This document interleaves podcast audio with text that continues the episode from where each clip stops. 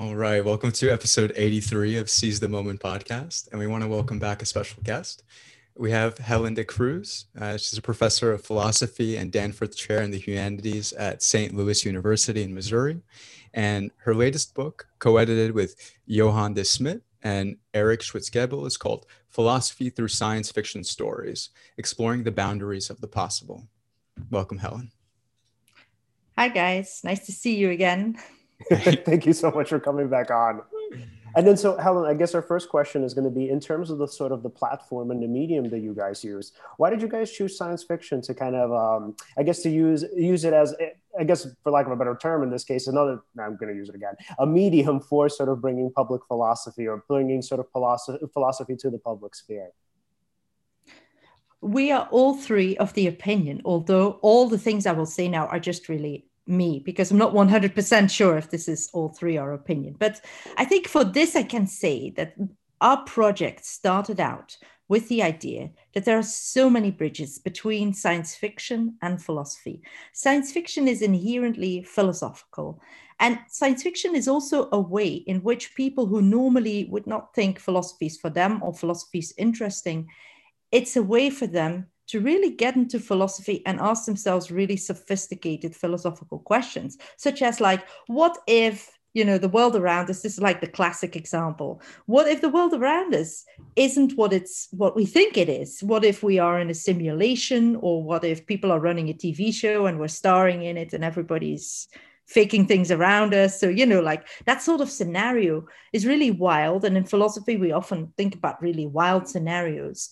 Uh, and I think that science fiction offers a way for people to, uh, to dive into uh, these sort of deep philosophical questions. So it seemed pretty natural to us to use short stories then to, you know, get people into thinking about certain philosophical topics. Right. So it makes sense Go for it. Sorry. Yeah, no, yeah, it makes sense because through uh, narrative driven stories, through um, human emotion, right? People people really connect to that, right? And and to put out philosophical ideas in a sort of a narrative driven space is a way for those ideas to sort of stick to them right sometimes mm. i mean it depends on the reader right and, and, their style but i feel like in most cases and you may be of the same mind um, some people would uh, when they're reading philosophy they may uh, they may have uh, not a like very little connection to it like it feels uh, dry so to speak to them mm-hmm. when you when you put ideas of let's say um, immortality uh, what would that be like uh, with AI in the future? Let's say, mm-hmm. like there's that one short story uh, by uh, Sofia Samatar, I think. Yeah. Uh, and she wrote a book, um, the new Egyptian book of the dead, the one of the short stories. And I thought that one was uh, very fascinating because she explores the idea of the the continuity of memory. If if you were to be uh, taken from your reg- your own flesh and blood and then placed in into a different body right? Um, would you still be you? Mm-hmm. are you you if if it's still your uh, memories uh, for example? And i thought that was one interesting aspect explored uh, in one of the short stories yeah, I'm glad you mentioned this story because I really love it. I love all the stories in our book, but this one sort of struck me with a kind of deep emotional resonance because there's so much rich philosophical content in the story. It's not just about afterlife and about what would make you you and her idea that our cultural uh, you know our cultural stuff is just as important as like our memories and our personality and so on in bringing that to the afterlife. And if you have to imagine a, a, a, science fiction afterlife with nanobots, then it's going to have to be something that brings that on board. But I also really like the idea of justice that is sort of explored throughout the book. Like, if we have immortality, who can benefit from it? Like, only the super wealthy, or should we try to get this out? Like, I don't want to put any spoilers to the story. So, this is where I'll stop. But I thought that was really unexpectedly sort of emotional and, and interesting.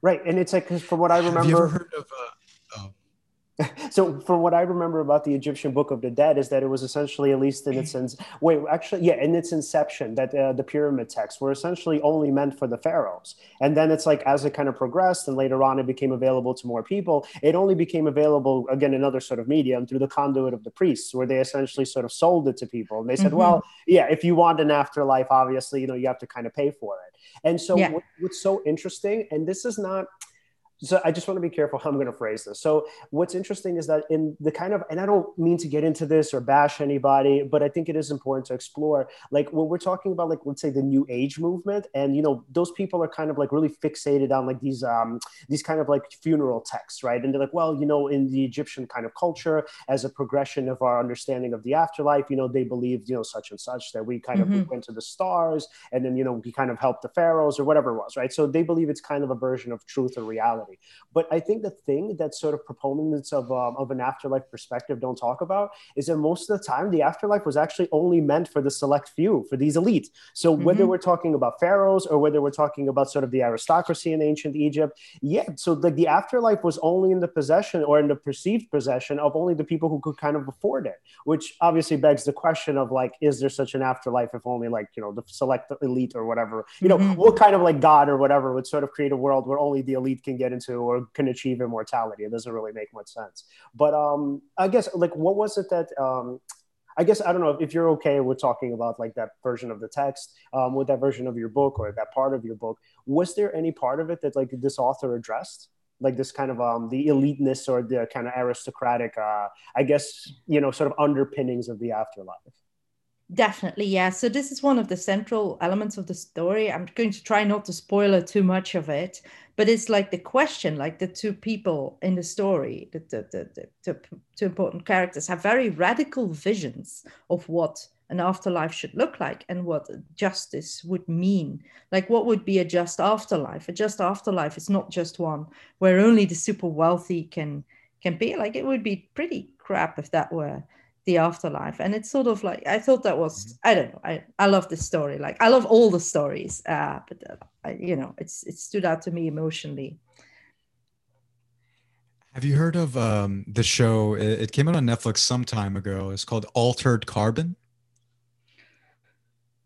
I didn't know i didn't see it. Like could you could you briefly say something about it so what's uh, what's fascinating is so it takes place in, in the future, and uh, people have access to this technology that's sort of uh, placed on the back of your on the nape of your neck, connecting to your uh, spinal cord. It's something called a, a stack. Long story short, what you're able to do is by implanting this thing, you're able to upload your or rather download your consciousness to this thing and in a sense you could place this uh, stack on other bodies and essentially be immortal right and so this takes place in a dystopian future where the rich uh, live for hundreds of years, hundreds of years, and they have uh, access, and also uh, have access to the best uh, uh, health and all that. Like you'll you'll notice that some of the uh, people in the story who aren't very rich, they'll also be able to continue on living, but they'll come back in b- bodies that's not even the gender that they would have chosen. Or let's say it's an old man, uh, he died, he may be placed in the body of a little girl, um, or uh, s- someone uh, maybe put into a body that's uh, broken uh, or uh, differently abled, uh, let's say.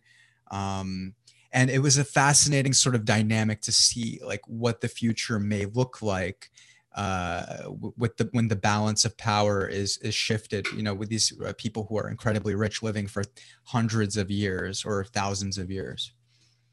I found this quite an interesting aspect also of, of our book uh, is, is the following. So when you imagine futures, particularly dystopia, utopia, so there's been some discussion about the philosophy of dystopia and utopia, and there have been some recent books about, you know, what would be the good of utopia.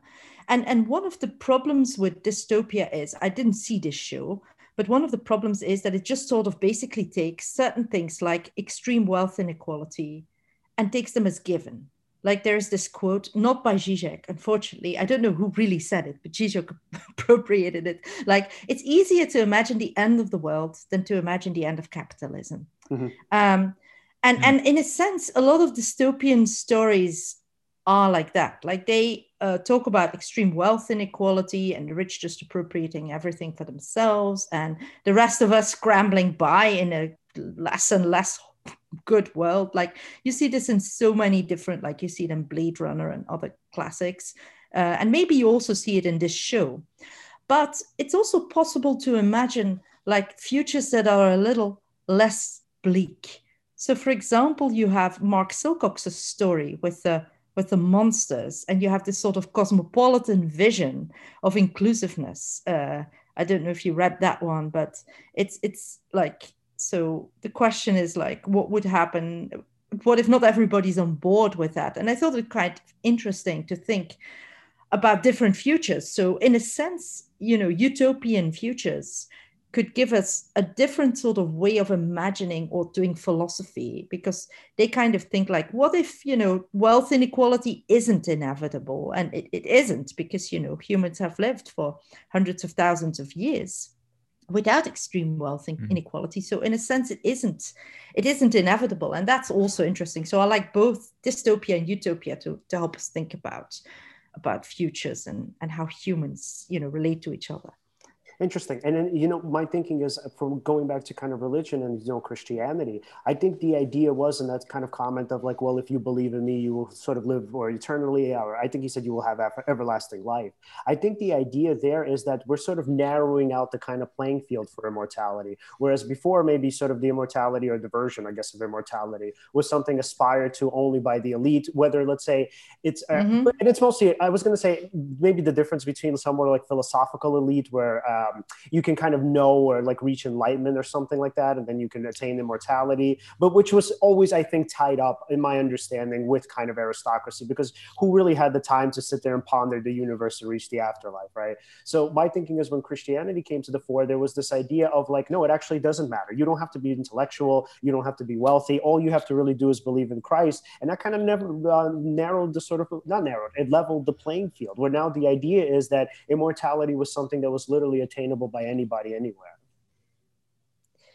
this is a very interesting idea. So indeed, you're right. Like uh, so, Thomas Aquinas says somewhere in the in the Summa Contra Gentiles, he says somewhere like, you know, faith is something that is available to everybody, and you don't need to. He says, what if you have a, a peasant? I think he uses this word rusticus, who just doesn't have the time to, you know, go into all the details. Should he could he not be saved? Well he could be because you know faith is just a matter of of accepting certain doctrines. So at least that is the case in the catholic tradition so in different traditions. You have a diff- bit of a different idea about what faith is. But it's interesting that they then sort of try to put the line differently. So for example in in sort of particularly more popular philosophy of religion there's a question about universalism. So you have david bentley hart and other people who have uh, talked about, you know, the possibility that everybody ultimately goes to heaven.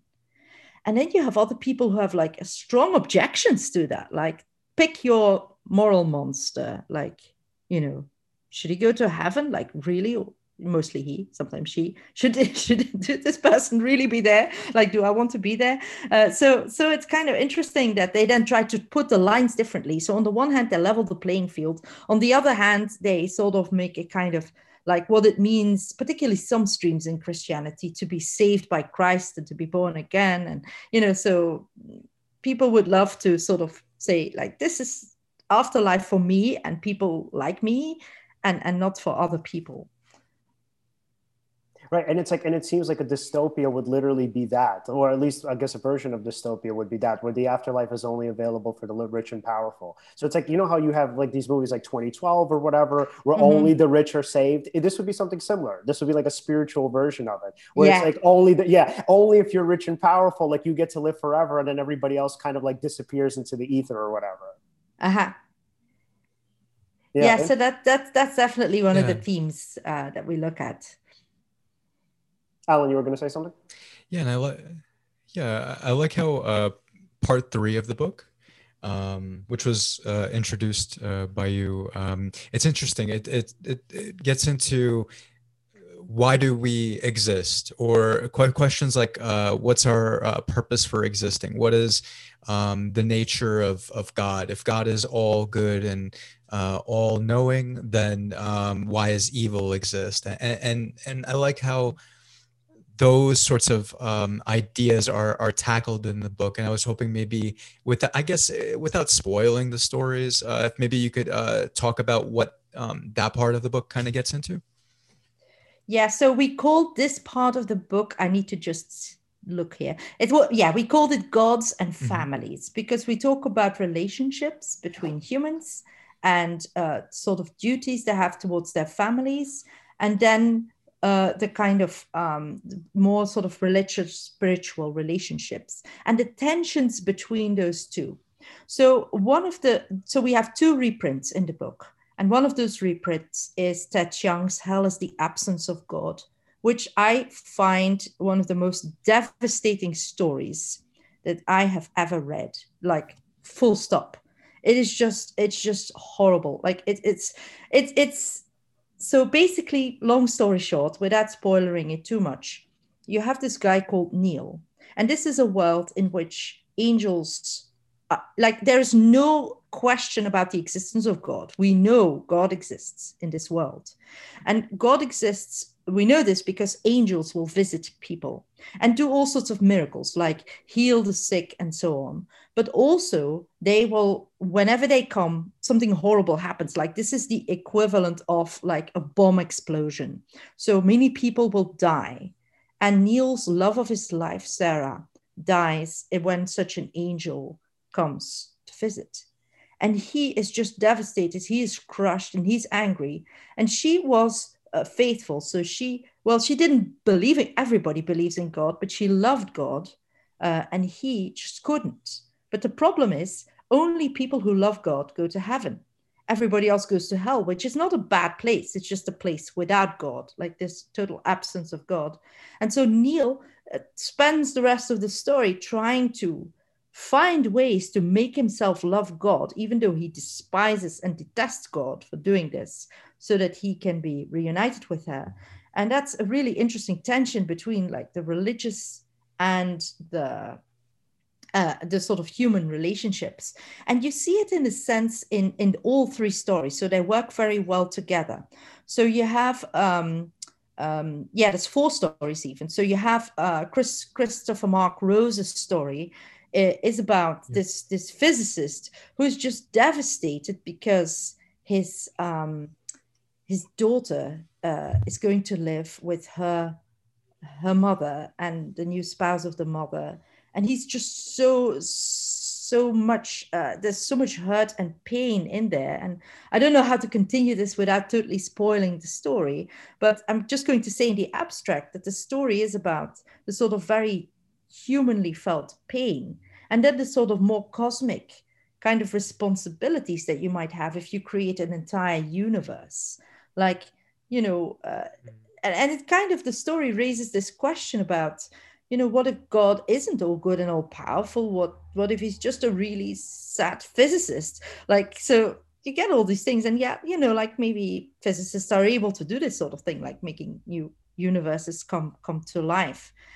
Uh, and, and similarly, in Francis Howard Snyder's story, you have this, uh, this question about what if you could truly have something like Christian's charity, which is like, so Kierkegaard talks about this, this charity as something that is so radical because neighborly love is love for everybody. It's not just love for your family. Anybody can love your family. Like, you know, Jesus at some point says it somewhere that you know even even horrible people love their families i mean uh, everybody loves their families but um, you know what would it concretely mean if you could engineer your mind in such a way that you truly had impartial love for everybody uh, and you can imagine how that goes horribly wrong like you know for one thing you can't give money to everybody equally like you know what if your child has to go to college and you know what if you we find it perfectly acceptable to have things like college funds for our children. But uh, you know it, it it's not really compatible with this sort of radical idea of neighborly love. So that that's kind of the, the tension uh, that she looks at. And then the story by Hud Hudson uh, who's a philosopher of religion also like like Frances Howard-Snyder um, gets into the question of uh, of demons and and how you know what it would be like to experience the sense of a demon. So it's sort of like they're, they're all connected with the duties to your family, religious experience, and it's it's a really interesting collection, I think. Very interesting. So would you then say that like um, let's say if there was a I guess empathy for all type version of reality where we just sort of felt for everybody, would that be a kind of dystopia then? Well, um, so so people have been thinking about this. Like, for example, the Warring State philosopher Mozi, um, he talked about this quite a bit, and he thought that this would be a utopia because he says, think about it. The reason that that we have thieves is not so much that people dislike other people, but that the thief cares more for his own family and for his own house than for the house of the stranger that he's going to ransack. And similarly, why is there war? Is it because people hate other countries? No, it's because we love our own countries more. So he thinks if the whole world were arranged in such a way that impartial love is possible, then you know things would be so much better. Uh, but it's kind of hard to see. Like so, it feels to to me that something essential would be lost. Uh, something about proximity of relationships. And there is a sort of there is a contingency in that because after all you didn't choose your parents for instance. And in a sense you didn't choose your children either. Like now we have the luxury often to choose whether we have children or not but even so how they specifically turn out you just don't know. Uh, and so there is a kind of beauty i think in that contingency in the fact that there is a coincidence in who we end up being with and who we end up caring for the most. But I do feel the force of this other thing, of the impartial caring or the neighborly love, that we do have to have more of that because otherwise you have just you know super rich people who put on trust funds for their kids while other people are starving and it's very clear that that's wrong so we look a bit at the tension between those two two ideals mm-hmm. Yeah, and it kind of makes me think and of what's fascinating. Go ahead, Alan. Um, no, just what's what's fascinating is just through even hearing you parse that out, like how you think about it, right? And on one level, how having empathy for all could be a good thing, but on another level, the proximity of relationships is also another thing to consider. I mean, the fact that that story or stories like the ones uh, in in the book uh, sort of um, inspire uh, these different ranges of of thought. Um, that's what's important about about these stories is what i'm noticing right? It, it, starts to make you think of these multiple different perspectives that you could that you could take. Um, right? Like uh, one of the stories uh, has to do with uh, loving your neighbor as you would yourself right? But then at the same time uh, what's how does that tension resolve with your own children um, versus like if you had to choose between a neighbor and your own child right? And um, on some level you think that that's uh, it almost seems like a common sense question. Maybe somebody else would be like no no of course my child. But asking posing the question and then relating it to what you're taught in religion and what people hold so dearly faithfully um, certain principles and ideas um, it's it's great how stories like that make you wrestle with these thoughts. It, you're not just uh, blindly accepting you have dogmatically this is how I have to live. Um, you're actually questioning it. That's right. So I think this is really what good fiction, what enduring fiction does, is it doesn't give us answers. Like the moment it does, I think it doesn't create fiction anymore like i feel that there has to be some space for us as the audience to engage with the ideas. And surely you know very often the author does bring their own idea to it and they have a very clear idea about but nevertheless uh, it's good to use this just as a starting point. And i think at least as a philosophy professor that's what i often try to do. I don't i don't really care that much about whether my students will remember you know what exactly i think so for example what kant said it is important to the extent that they if they really get a sense of what kant said about a certain topic for example morality that they can use that and think is this is this right? Like is kant right that it's never okay to lie for example? This is something you know if you want to get philosophy students riled up give them the axe murderer at the door story you know like it's a story. It kant didn't invent it it was benjamin constant who invented it in response to kant. So kant says it's never okay to lie because you use uh, somebody else as a mere means. Uh, you basically do something they would never rationally agree to etc etc so what if there is an axe murderer at the door and your friend is in like what do you do? Do you do you help you know you should help your friend. And you know kantians now would say you'd say things like i'm sorry i cannot divulge the, the location of my friend. But they wouldn't lie you know and and sure the axe murderer would agree to could rationally agree to that could see your point of view. Uh, you know but my students will just say who cares about the axe murderer? I mean you have to help your friend. So so that's that's the sort of thing I think it's important to really try to give philosophical positions with subtlety. And then people have to think about them and see what they, you know, that all these ideas are so, so relevant and interesting and important. And the same with fiction. So, so that's I think the power of fiction is that it doesn't really need to give an answer. Like somebody like Kant at least has to say, "This is what I think on the matter." Uh, but in a fiction story, you can you can even leave that you know not spelled out you could you could leave it open. You could feel this tension between say neighborly love and uh you know radical uh to, to sort of more family based love. You could feel that that tension and just leave it unresolved. And i think Frances Howard-Snyder's story basically sort of shows the bad consequences but i think leaves it unresolved yeah, and what I love about hmm. philosophy so much, and this is not necessarily my idea, obviously, but I think philosophy helps to make us more fully human. And so, what I mean by that is like if you think about us as like um, I don't know, this sort of uh, I, I guess primitive kind of pool of cognitive distortions and uh, cognitive distortions and impulses and sort of like these urges that are um, you know kind of like these id urges that are so hard to kind of resist, right? If we're thinking of philosophy as being a fully, I guess, human and fully capable human being, what we're thinking is that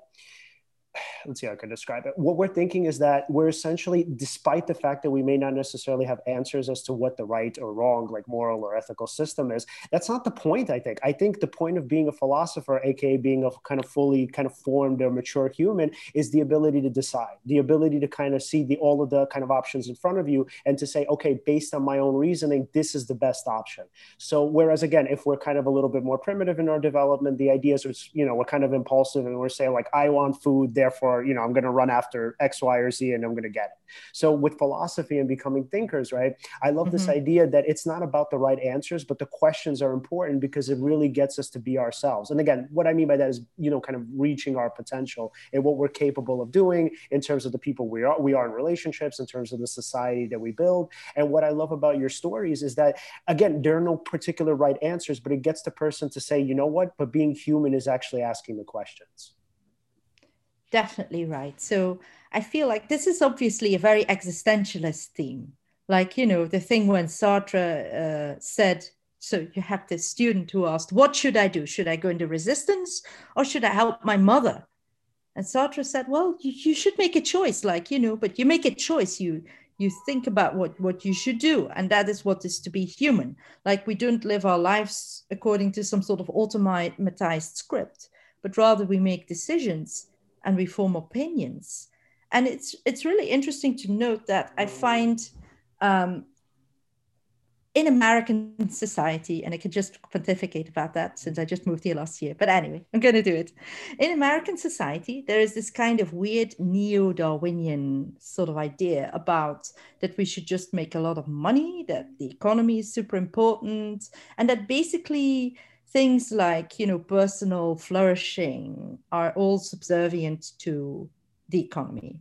Uh, and it's kind of this mm. weird thing that all said and done if you made a lot of money then you know you you have become you have fulfilled apparently all your life potential. But it seems to me like it's so easy to think of somebody who does all that who goes on the stock market and who makes a lot of money. In fact there is a story a philosophical story that's quite interesting on that uh, what's it called again? The movie the movie goer by walker percy. You have a stockbroker and he's very good at stockbroking but he uh, at some point he realizes like what am i doing? What is my life? You know what what what is the purpose of the stuff that i'm doing? And these questions just remain and it's interesting those questions are not just a purview of the super wealthy. Anybody can do philosophy. Philosophy is truly democratic like you don't even need a formal education. Like you, philosophy happens everywhere in cafes hopefully soon in the future uh, as well. And i think it's really important that people get empowered to do so and to think in, in ways that are like subtle and non-obvious and get the tools to be able to do that. And that really separates us from more like this sort of weird fake darwinian world where we just have to reproduce and make money you know but be something more than that interesting. So it's like philosophy as a way to rise above. Yeah i think so. Like i have this very romantic vision of philosophy that helps us do that. Uh, and and it's it's a theme you see it in so many people. Like you have dawkins for instance who thinks we're just survival machines for our genes. But nevertheless we are people who can stand in awe of the world who can reflect on the world who can you know think about we can reflect on our own existence and that's a really truly wondrous thing that that is precious and that we should you know encourage in people to do mm-hmm. Yeah, and it's yeah. Uh, there was a. Go ahead, Alan. Mm, so, so there was a, sorry, there was a movie. Um, forget the name. I think it was Dinner with Zellick. I, I could really ha- be butchering the name of it. It was an existential. It's a movie of a, of conversation. Uh, no, my dinner with Andre, something like that. I think that's what it was called. Mm. Yeah and um yeah and i remember them discussing themes of like uh that were also very philosophical in nature like one just what what are they doing there in new york like what what purpose are are they uh getting there from living just to sort of uh, like like you said helen to serve the uh, the economy to just make more money to just uh, survive and, and reproduce. Um, Andre, if I remember correctly, discussed like his experiences of going to a retreat or or or uh, out in nature uh, with a group of people and making these beautiful, uh, wonder, wondrous connections with them, and feeling feeling this sort of sense of community and um, and I just like how they explored different um, different styles of living life. And what does one style of life give you versus another style of life? Um yeah. Yeah these are really fun movies. I like i like that one. And there's there's several others similar i'm just trying to think now where you basically have people talk the whole time. Like so the french movie director eric rohmer that's basically the sort of movies he made. Mm. the movies are just people talking and there's usually some romantic story as well but the, the plot line of that is almost immaterial to you know the discussions that that go on. Uh, and I, I, do like like that sort of uh, philosophical fiction. I think that uh, i mean I, have always liked it even before i was a philosopher uh, and there's something fun about about uh, just enjoying other people's conversations about about these topics yeah, and it's like, and then also my thinking is when it comes to philosophy, it also gives you a sense of like self-image and self-esteem. So something that Alan like talks about a lot, which I love, is that when we're talking about kind of again going back to impulses, when we're talking about sort of thinking things through and sort of like understanding other people's perspectives, um, coming up to sort of resolutions, conclusions together, etc. The idea there is that essentially you're, you're building up kind of your framework of who you are. Mm. That you know, I kind of went from this kind of immature person or this sort of childlike person to a rational or a more irrational actor in the world. And again, I think the thinking with philosophy is it's not about, and I mean, obviously, it's sort of everybody knows this, I guess. It's not about the kind of right answers or having particular right answers, but it's more about sort of your engagement in dialogue and your engagement in discussion. And actually, Alan, I want to kind of bring this or take this to you, right? Um, so, what is it like for you, right, when you're kind of able to, like, I don't know, resolve a particular issue or understand another person's perspective, especially in the context of where, let's say, maybe initially you felt yourself kind of angry or riled up, or you felt like, you know, you couldn't sort of make it work with you two, sort of, yeah. So, the idea kind of there is like, what is it like for you to kind of see yourself in that context where you were able to, I guess, sort of philosophically or through dialogue or both, obviously, where you were able to kind of come to some sort of resolution with someone? Mm, if, uh, if I'm not mistaken, I think it was, um, I could be getting the philosopher wrong, but it might be St. Francis of Assisi who um, put out this idea of uh, seeking first to understand, uh, then to be understood. Um, I really like that idea because uh, that and many others, of course, um, it, it, it's a great way to sort of lead to uh, conflict resolution and to sort of um, here's the thing from from all the different works of uh, fiction nonfiction uh, philosophy science psychology uh, all, throughout all these different fields one thing that was always interesting to me especially especially in the literary world as well is you see that uh, people have all these different kinds of perspectives. And everyone generally thinks to, tends to think that they're right. No matter what uh, angle they're coming from they generally feel this this sense of the way i came to this this is correct and i'm good uh, and i'm a good person and for whatever reason you know this other person is opposing my viewpoint therefore you know we're at odds right now. And i i tried to see that you know everyone generally might take that kind of view right? And that generally nobody on purpose is trying to how do I put this? It's not like they try to purposefully put a perspective out there uh-huh. and and impose it on you. S- sometimes it's just that they genuinely think that what they're saying is right, and when they hear something opposing that's different, you tend to get into uh, conflicts, right? But if I try to consider, you know, why does this person think what they think? Why do they think that they're uh, correct? And maybe even uh, what's it called? Uh, steel man their position. Like i'll try to say why they think what they think as best as as the way that they're mm-hmm. presenting it. So this way i can see it from their side. And then i may present what it is that i uh, think. And hopefully because i i gave that um, ability to be open and listen to their perspective most of the time because they feel understood it'll sort of create this sort of rapport and allow for you to put out you know your own perspective. And then then this sort of process of integration might occur. Um, not always. It might even just stop at the level of okay at least i feel understood by you. We're not going to agree but i feel understood uh, but sometimes if it's if it's just right the way things work out you may then be able to integrate and learn something new uh, both uh, parties or or more parties if they're involved. Right. So w- would it be accurate in saying that your kind of self-esteem or your self-image comes more from or rather less from being right or like winning an argument and more so about kind of seeking truth and integrating particular let's say i don't know conflicting points my own personal self-esteem? Yeah i'm just wondering kind of how you see yourself as a sort of as a philosopher as a human in the world. Like do you find that for you it's more important to pretty much to kind of philosophize and be able to kind of again sort of integrate or at least hear out like different perspectives and to tolerate them as opposed to just being right and kind of bludgeoning people with your arguments? Oh, I mean, I've seen, I mean, I and and I'm sure both of you have seen enough conflict and extreme, uh, extremely negative low level behavior in the world where it's like there's this compulsion to want to see the opposite of it. Like you mm-hmm. you you kind of are s- sort of seeking harmony.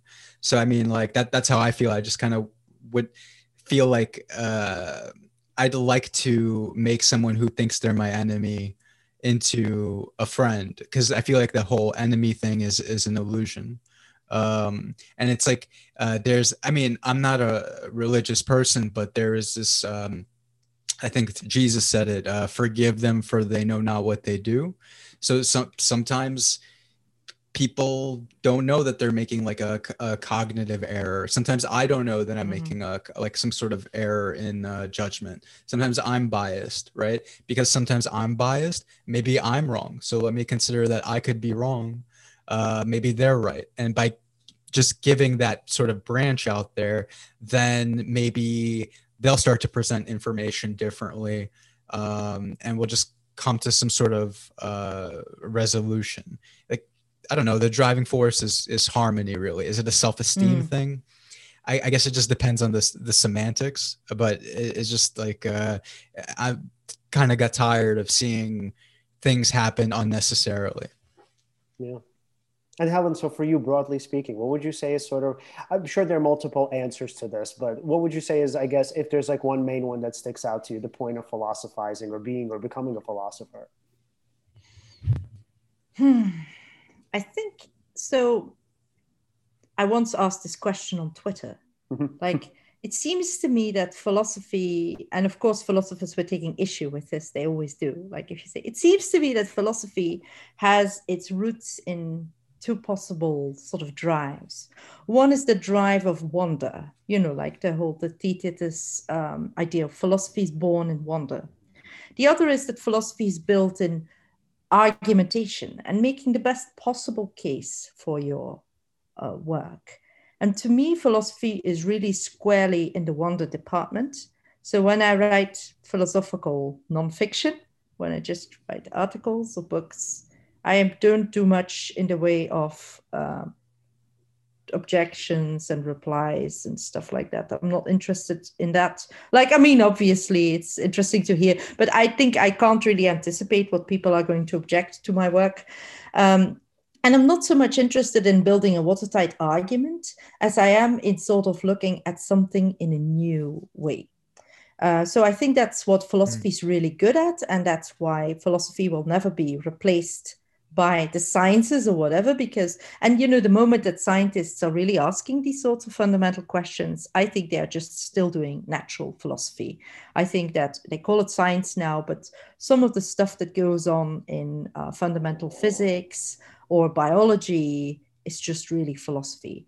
It's just a sort of thinking trying to look at the world in a different way and trying to think about you know why why is this the way it is? And and what are the implications if this were the case? So it's a kind of wonder tool. I think philosophy helps us with thought experiments with arguments. It helps us to to consider situations and positions that are non-obvious. And i think that's also what the best philosophical fiction is. Fiction that brings us a message that is not entirely obvious to just give a few recent examples, I heard my I overheard my husband say to the kids, and that is why Disney movies are kitsch because you know they always go for the cheap thrill. I hope I'm not offending any Disney fans, but anyway, like they always go for the the cheap thrill. That's why parents always die in Disney movies. It's so easy, right? Put your character in difficulties. How? Well, just kill off the parent. Bye bye Bambi's mom. Bye bye Dumbo's mom. Into prison you go, and and so on and I kind of was thinking about this like, okay, are Disney movies kitsch? Like, I don't know. I've seen them so long now.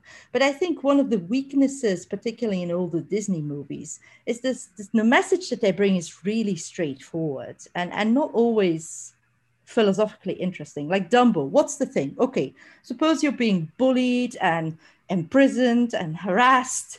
No worries. If you have some great talent and some friends, you're going to shine. You're going to and, and I don't know, like, is, is that a great message? Like, I don't know. I come to depreciate Dumbo, right? Uh, so, so I like I like a story that has a non-obvious, a conclusion that you think, like. So I'm now, for instance, reading to my son The Last Unicorn.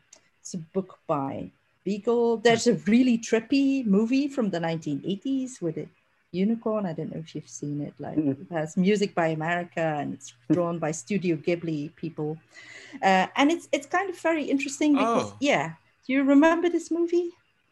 if you're Generation X. No, I just I know Studio Ghibli. Oh yes, well yeah. So so this movie is very interesting because it's about this king who he keeps he basically he's a kind of really tragic figure so he destroys everything he sees. Like you have some rulers like that. They see beautiful things they just want to destroy them. But he's also very tragic because he tries to to herd all these beautiful unicorns for himself.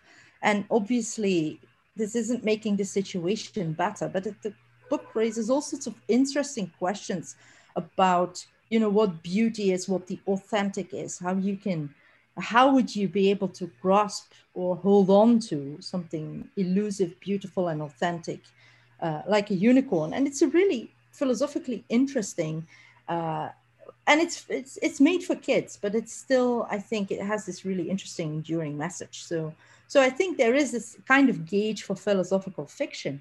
I think the more intriguing the philosophical conclusion is, or the questions that it raises, the better it is as philosophical fiction. Yeah, and it's so interesting because like what we're thinking about then is like, is it worth sort of pursuing some sort of ideal? Whether I mean, I'm assuming in this case, well, it is in this case it's beauty, but I'm assuming this is sort of pertinent to kind of other sort of ideals, like you know, we're, we're talking about kind of justice. Um, we're talking about even maybe forms of achievement that mm-hmm. I don't mm-hmm. know particular people might I, I, kind of idealize. But the interesting thing is you also have people on the other end who kind of won't settle for less, where the idea is sort of like chasing uh, this sort of proverbial or metaphorical dragon, where essentially you're pursuing beauty at the expense of maybe even reality. And so, Helen, do you feel like, um, well, have you read any stories where people sort of get trapped in these ideals, where they kind of, um, let's say, they pursue you know, maybe kind of like versions of platonic forms to the detriment of their own sort of lives or well-being, or maybe even to the detriment of their own relationships. Yeah, off the top of my head, so so this is the, the, tragedy of King Haggard in that story that I'm just reading now. Off the top of my head, yeah, that there are there are stories like that, but I'm needing to think about where where it goes wrong. So yeah, I think in general, I'm just going to speak at a higher level of of uh, of generality because I'm really bad at sort of coming up spontaneously okay. with examples like that. That uh, you know they can sort of show what uh, yes. So in War and Peace, you have this character. I forgot his name. I think it's Alexandre or something, who is a friend of Pierre, and he has this problem. He's too idealistic Whereas Pierre in War and Peace, and this is a book like I was daunted by that book.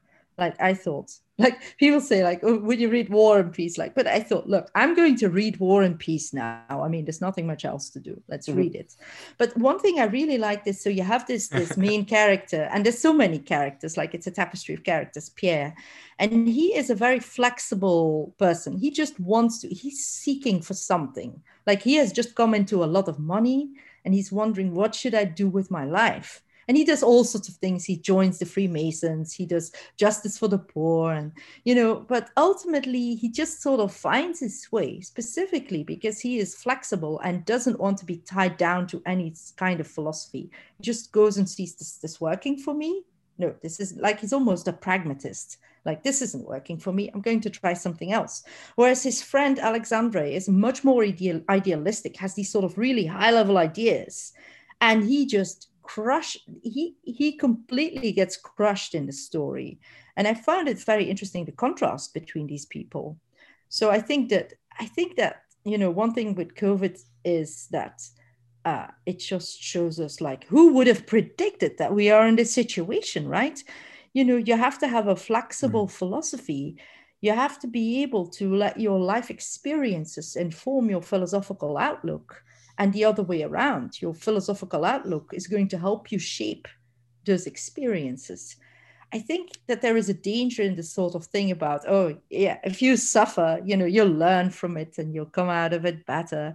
But i think there is a way in which this sort of experiences does does shape us. Like we will be I hope that the, these sort of pandemics is not going to happen frequently, uh, but this is a way in which we are all being shaped, and in which we, you know, can use philosophical tools to to help us understand. And I think it's very important to be really flexible about that and to continue to have our life experiences inform inform what we think. Yeah, absolutely. And it's like, Yeah. go ahead, Alan. No, no, go ahead. Yeah. So, and it's like the thinking is, it's like when we read about, like, I guess it's this sort of dystopian literature about pandemics or, you know, kind of widespread epidemics. The idea is there that there's like no way that something like that could ever happen. So, I think a lot of times we sort of resign ourselves to the notion of, well, this is just fiction. So, it's sort of just like kind of me having fun or me kind of like just living in my imagination. But interestingly enough, if we kind of infuse philosophy into it, then the idea is something along the lines of like, okay, well, what happens if there actually is a pandemic? Well, how will you live? What will you consider as important? Will you still continue to try to live your life in the way you did before, or will you more so focus on the greater good of the community? So yeah, ahead, so, so it's it's it's it's hard to say. Yeah, like I just read Camus' The Plague. Mhm. I thought it's another of those books Mm. that I thought, if not now, when will I read it? I went very slow because I read it in French, and my French isn't great anymore.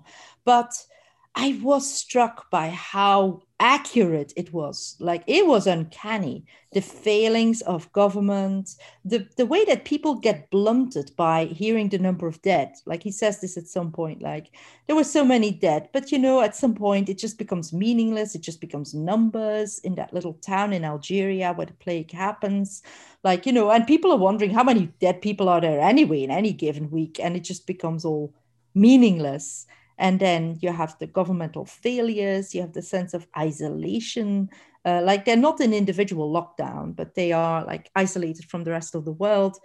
And I found it uncanny that Camus could could reconstruct the phenomenology so well because as far as i know he was never in any plague so how how did he do that i think it's really uncanny i think in a sense that uh, yeah so so that that's the interesting thing like uh, dystopia that there is a certain thing about it that you know this this can never happen but but in a sense you know we're slowly training ourselves to the possibility that dystopia is actually just at the doorstep has actually arrived uh, you know, with climate change. Uh, I mean, this has given rise to a whole generation of people who don't want to reproduce because they're saying, I don't want to bring kids into this world. So there's a sense in which dy- dystopia is really a reality that we're living now. I think, in a way that, say, our parents didn't quite live that way. Like they had maybe other things like the Cold War and stuff like that. So maybe they had different different dystopian visions, but that this is our dystopia. Like I think every generation has like its own sort of horrible scenario that can conceivably happen uh, Right. waiting there. And would you guys agree that probably the ultimate dystopia is anti-philosophy or anti-philosophical, where it's like um, you have these certain realities or these certain truths that, let's say, the vast majority, if not all of the populace, are like willing to accept or think about or consider? Hmm, you mean like 1984 as the Yeah. ultimate dystopia? Because everybody, you know, like you have total thought control. Yeah, I think those are, in a sense, really scary because you sort of take away people's agency. I think that 1984 really shows well how agency and philosophical thinking are connected because I think philosophical thinking is another existentialist theme empowers us. Like it's it's not some icing on the cake. It is something that really helps us not just like oh what is the best decision in our everyday lives but our sort of overall outlook and the way that we relate to power structures um, I don't know. I mean, this is like in continental philosophy, you see this very well. Like I was just reading about Foucault and his uh, his work on the prison system, like the way that he sort of uh, used his philosophy to address questions like, you know, prison. Obviously, how are you going to punish somebody? Well, put them in jail. No, says Foucault. This was very late, very late that this happened. That imprisonment was the main way to, uh, you know, to to to punish people and and it, it's not necessarily the best way uh, so yeah that, that's uh, that's the empowering thing of philosophy i think individually and collectively Alan, what do you think? What's sort of the ultimate dystopia to you? Well, I mean, just to sort of tag that 1984 reality with um, the idea of us not having agency, you could sort of argue that um, in the age of uh, social media and algorithms that sort of create these echo chambers, that in a sense, people are maybe at one point when they did have agency, when they were clicking on these things that originally uh, push the algorithm to give them more information. Like maybe at one point that's you know they chose, but then after a, a certain amount of time, you're just kind of fed things that sort of uh, feed into your existing reality, and also you'll be given things that also in, enrage you uh, and keep mm-hmm. you also kind of ingratiated in that um, reality as well. Um, but what's fascinating though is if I had to think of what philosophical tools we could sort of use to, um, philosophical psychological tools we could use to sort of uh, get out of this is, I mean, if there's if the idea is that we design our environments and in turn our environments design us, then essentially we our agency exists there. Like we're able to then pick what it is that we want to look at, what it is that mm. we want more of, right? Especially if you know how this uh, algorithm sort of works and, these echo chambers work. Um, maybe you could start looking at things that are counter to what it is that you currently um, are into. Like, for example, I don't know, as far as news goes, if you were only listening to one particular uh, news network, maybe go to this uh, go to another one another one another one click there and sort of see these opposing uh, pieces of information if mm-hmm. that doesn't work there's another thing if it, if it doesn't exist on social media then um, there's a saying right that you're the uh, you're the combination of the five closest people to you or the five closest influences. So what's fascinating is, especially with the pandemic, with all this downtime, you can choose uh, what you would like to look at, what it is that you want your world, to, your 24 hours to present to you, and what kind of things you want to sort of uh, condition yourself to, mm. like how you want your brain to to think. So, for instance.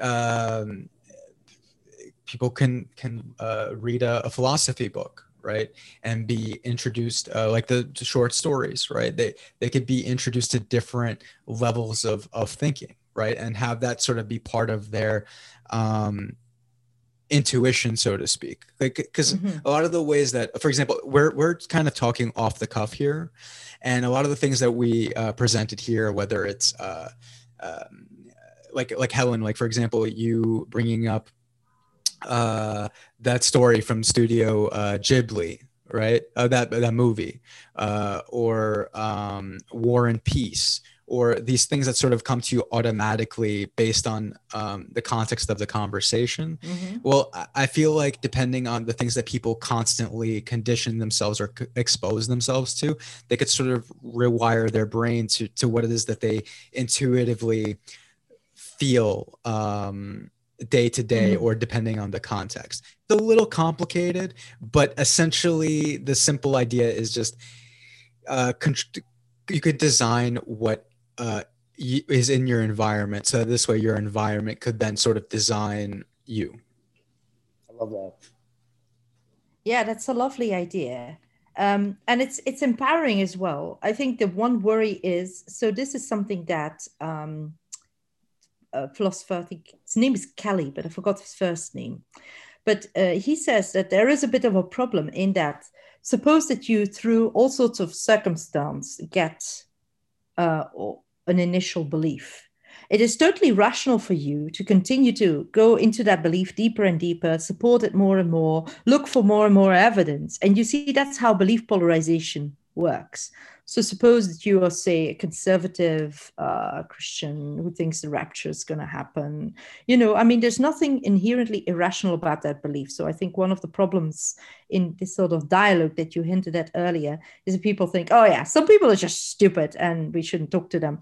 But imagine that, um, you know, that you believe the rapture is going to happen. You're one of the good guys, uh, you know, you, because you came to Christ and, you know, political correctness is a horrible thing etc etc and you can have all these beliefs because of you know people around you have those beliefs uh, as you say and then you sort of build them up better and better. And i've seen this in sophisticated uh, say conservative evangelicals. That's what they do.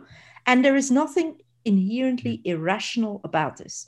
There's nothing inherently irrational about uh, sort of doing this sort of stuff and, and entrenching yourself further and further.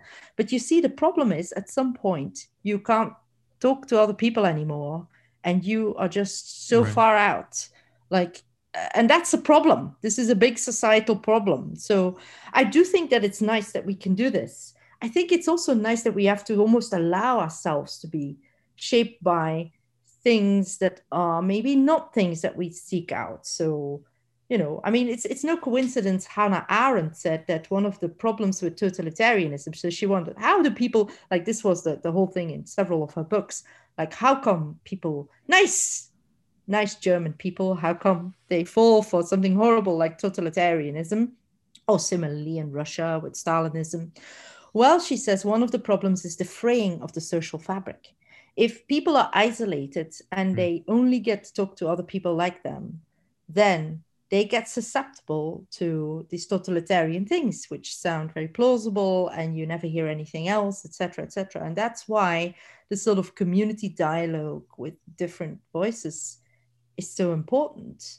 Uh, and and that's I think one thing we need to think about post pandemic is to make that sort of relationships. And I know many people are doing this sort of in a bottom up way to have a kind of uh, you know differences of viewpoint ethnicity you know all sorts of different ways of us coming to, to similar problems. Um, yeah anyway. Absolutely. And I, I, feel like for me i guess it's uh, it seems like a really wonderful point to kind of end off. We already kind of uh, looks like at the top of the hour. So alan final questions for helen before we go man Oh, um, Helen, uh, if we wanted to follow you, follow your work, um, and buy the book, uh, where where could we find you? Uh, so you can find me. I have uh, just uh, an, uh, the Twitter account is at Helen Reflects. Helen Reflects, just in one word. you can also find me with uh, helendecruz.net, which is my um, which is my website.